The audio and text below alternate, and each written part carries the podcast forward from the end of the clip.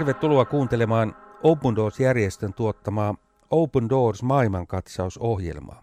Tämä ohjelma käsittelee kristittyjen vainoa eri puolilla maailmaa.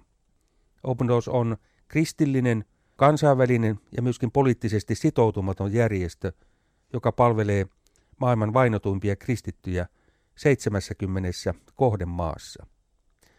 Tiesitkö, että maailmassa noin joka seitsemäs kristitty, se on noin 360 miljoonaa, kohtaa enemmän tai vähemmän vakavaa vainoa uskonsa tähden.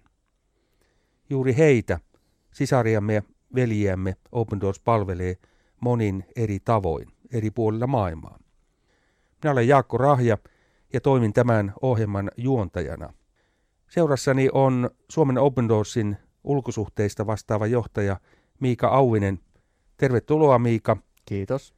Meidän aiheenamme on tänään Open Doorsin uunituore vainoraportti World Watch List. Se julkaistiin tai julkistettiin keskiviikkona 18. ensimmäistä. Miika, mitä nostaisit suurimpana uutisena tästä uunituoreesta World Watch-listasta? Kaksi asiaa. Eli ensinnäkin Pohjois-Korea nousi jälleen ykkössijalle kyseenalaiselle kunniapaikalle olla se vaikein maa maailmassa kristityille. Tartun tuohon. Mm. Siis Pohjois-Korea on nyt ykkösenä, kun Afganistan oli edellisessä raportissa. Kyllä, juuri näin. Ja sitten se toinen tekijä, joka kiinnitti huomiota, on se, että tällä hetkellä vaikeimman 50 maan joukossa on peräti 26 Saharan eteläpuolista Afrikan valtiota, jotka kaikki saa yli 41 pistettä tässä World Watch-tutkimuksessa. Eli siis näiden alueiden kristittyihin kokema väkivalta ja vaino on lisääntynyt kahdeksalla prosentilla. Se on, se, on, se on vakava muutos. Aivan. Eli nyt ykkösenä on Pohjois-Korea. Mm. Palataan Afganistaniin joka on tässä myöhemmin. Mm. Mutta sitten Saharan, Afrikassa Saharan eteläpuoliset maista, siellä kristittyjen vaino on lisääntynyt. On, nämä ovat ne pari nostoa ikään kuin tästä uusimmasta. Kyllä, joo. Tällä on, tällä on iso, iso vaikutus, koska, koska nyt äh, nimenomaan tämä Afrikan alueen ääri-islamilainen jihadismi, joka siellä vaikuttaa ja johtaa tähän kristittyjen vainoon, niin tämä on ilmiö, joka nyt tuntuu levinneen jo useamman vuoden aikana valtiosta toiseen. Ja nämä ääri-islamistiset liikkeet saa yhä enemmän jalansijaa monessa äh, Afrikan valtiossa. Osaatko kertoa, mistä se johtuu? Onko Talebanin vahvistuminen tekijä vai mikä no se, se on? oikeastaan voisi sanoa, että tämä talibanisaatio on käytetty tällaista termiä, eli ääri-islamin näyttäytyminen, samoin kuin ISIS muutama vuosi aiemmin, niin ne innostaa tällaisia muitakin ääri-islamistisia ryhmittymiä aktiiviseen väkivaltaan kristittyjä kohtaan. Ja toki Boko Haram ja itse asiassa parikymmentä muuta vastaavan tyylistä islamistista ryhmittymää on toiminut jo useita vuosia Nigerian pohjoisosissa, Kamerunin alueella ja näissä ympäröivissä valtioissa. Ja tämä Libyan romahtaminen arabikevään jälkeen ja luisuminen ääri-islamistisen ryhmittymien käsiin ja sieltä vapautuneet asearsenaali sun muu on vaikuttanut siihen, että Saharan eteläpuolisen alueen ääri-islamistiset ryhmittymät on paremmin varustautuneita ja myöskin heillä on nyt viime vuosina lisääntynyt tällainen aktiivinen halu kohdistaa hyökkäyksiä kristittyjä kohtaan. Tällainen kehitys siis Afrikassa tuoreemman vainoraportin mukaan. Mitä muita tekijöitä tai asioita voisit nostaa tuosta uusimmasta raportista? Yksi mielenkiintoinen tilanne on toki nyt ö, Kiinan tilanne. Kiina on siellä 16 World Watch-listalla, eli jälleen hiukan nousi edellisen vuoden pisteytykseen liittyen, ja, ja Kiinassa todella koronan myötä kristittyjen asema on entisestään heikentynyt. Seurakuntia, joita oli suljettu useita satoja koronan seurauksena ja, ja koronasta johtuen, ei ole jälleen avattu samassa yhteydessä kuin muuten yhteiskuntaa nyt aivan viime viikkojen aikana on, on avattu. Ja samalla sitten tämä kristittyjenkin henkilöiden seuranta on lisääntynyt ja siihen uusia keinoja jo olemassa olevan kasvontunnistusteknologian lisäksi on, on antaneet nämä muun muassa koronan kautta käyttöön otetut kännykkäapplikaatiot. kristitty, joka tulee kirkkoon, kuvataan. Joo, tämä on ollut käytäntö Kiinassa jo pitkään ja on edellytys, että kaikkiin kirkkoihin asennetaan tällaiset valvontakamerat, jotka on kytketty valtion tähän isoon dataan ja sitten siellä on kasvontunnistusteknologia siihen yhdistetty, jolla pystytään seulomaan sieltä jokaisen henkilön identiteettiä kasvojen tunnistumisen kautta yhdistämään se myöskin kaikkeen muuhun, mitä yksittäinen henkilö Kiinassa tekee. Palaamme tähän World Watch-listaan ja mainitsit, että nyt listalla Pohjois-Korea nousi jälleen ykköseksi. Vuosi oli niin, että Afganistan oli ykkösenä. Eli Pohjois-Korea on nyt tuoreemman vainoraportin perusteella vaikein maa kristitylle elää. Ja vastaavasti sitten Afganistanin suhteellinen tilanne parani itse asiassa aika selkeästi. Miksi näin? Onko kristittyjen tilanne Afganistanissa helpottunut? No tilanne ei todellakaan ole helpottunut. Eli Afganistan on yllättävän alhaalla tässä World Watch-listalla niin kuin äkkiseltään katsottuna. Se on siellä yhdeksän vuonna 2023, joka on tietysti iso muutos siitä, että se oli, se oli siellä yksi vuonna 2022. Siis nyt uusimman raportin mukaan siellä yhdeksän. Kyllä. Mutta se ei suinkaan tarkoita sitä, että kristittyjen asema olisi helppo. Jos me katsotaan nyt näillä eri osa-alueilla sitä, millaista on kristittyihin kohdistuva painostus ja vaino, niin kaikilla muilla osa-alueilla lukuun ottamatta väkivaltaa Afganistan saa lähes täydet pisteet. Eli siis väkivaltaa ei vain yksinkertaisesti ole, koska näitä kristittyjen väkivaltatapauksia ei ole, koska kristittyjä ei ole. Aivan. Eli, eli kun Taliban tuli valtaan, niin he aktiivisesti etsi kristittyjä ja kulki talosta taloon, keräs tietoja kaikista, joita epäiltiin kristyksi ja monia heistä murhattiin. Tämä nosti Afganistanin väkivaltapisteet tappiin. Sen jälkeen kristityt on painut maasta tai painuneet niin visusti maannelle, ettei näitä väkivaltatapauksia enää ole, vaikka pelkkä kristityksi epäily veisi kristityn tälläkin hetkellä Talibanin käsiin ja, tai oman suvun toimesta jo tapettavaksi. Eli kristityn elämisolosuhteet Afganistanissa eivät suinkaan ole helpottuneet päinvastoin, mutta väkivaltaa ei ole ja merkittävä tekijä siinä ei ole kristittyjä näköisellä, jotka joutuisivat sitten kokemaan sitä väkivaltaa uskonsa tähden, ovat joutuneet muuttamaan maasta pois tai sitten menemään piiloihin kolohinsa. Kyllä, juuri näin. Eli tilanne on hengenvaarallinen edelleen. Apua edelleen tarvitaan. Ja niitä yksittäisiä kristittyjä edelleen on. Mutta sitten nämä maasta paineet kristityt joutuvat sitten va- uusiin vaikeuksiin esimerkiksi pakolaisleirillä.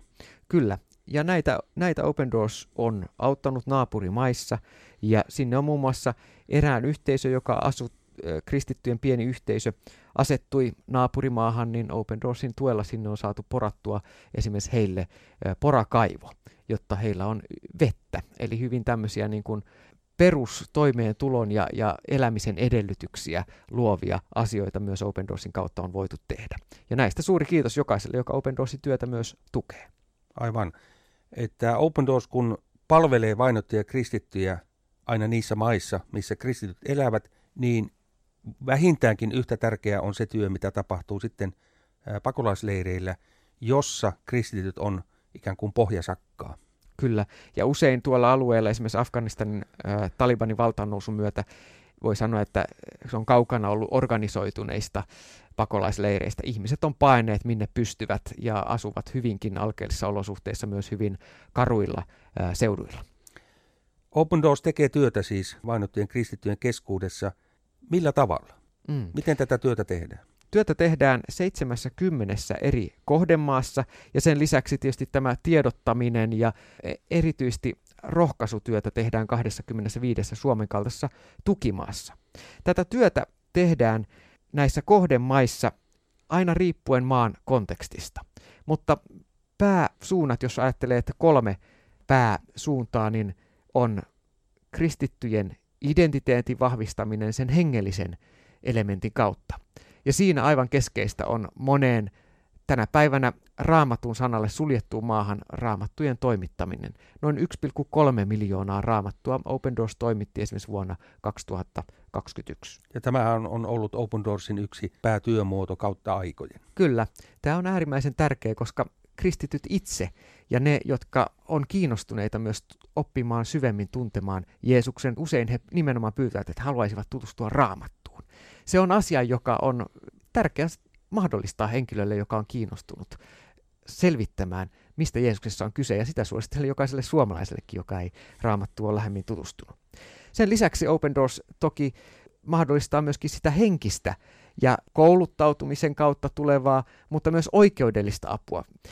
Noin neljä miljoonaa ihmistä sai Open Doorsin kautta tällaista koulutuksellista tukea, juridista apua oman tilanteensa suhteen, koska kyse on myös ihmisoikeuksista monessa valtiossa.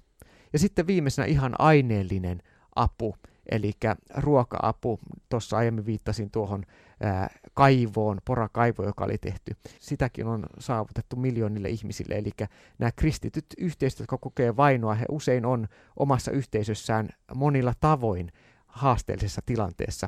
Ja muun muassa Open Doorsin Toivoa lähitään hanke, jota tuolla Irakissa ja Syyriassa kuluneen seitsemän vuoden aikana on toteutettu, niin Open Doorsin tuella rakennettiin paikallisseurakuntien yhteyteen 286 tällaista toivon keskusta, jotka tarjosi ihan ö, alkuvaiheessa ruokaa ja apua, sen jälkeen mikrolainoja pienyritystoiminnan käynnistämiseen, jotta kristityt saisi toimeentulon, ja sitten tuki toki traumaterapiaa ja hengellistä raamattu opetusta näissä seurakunnissa, jotta kristityt saa myös sen hengellisen ja sitä kautta henkisen tuen, että jaksaa elää ja mennä eteenpäin hyvin traumaattisten kokemusten jälkeen.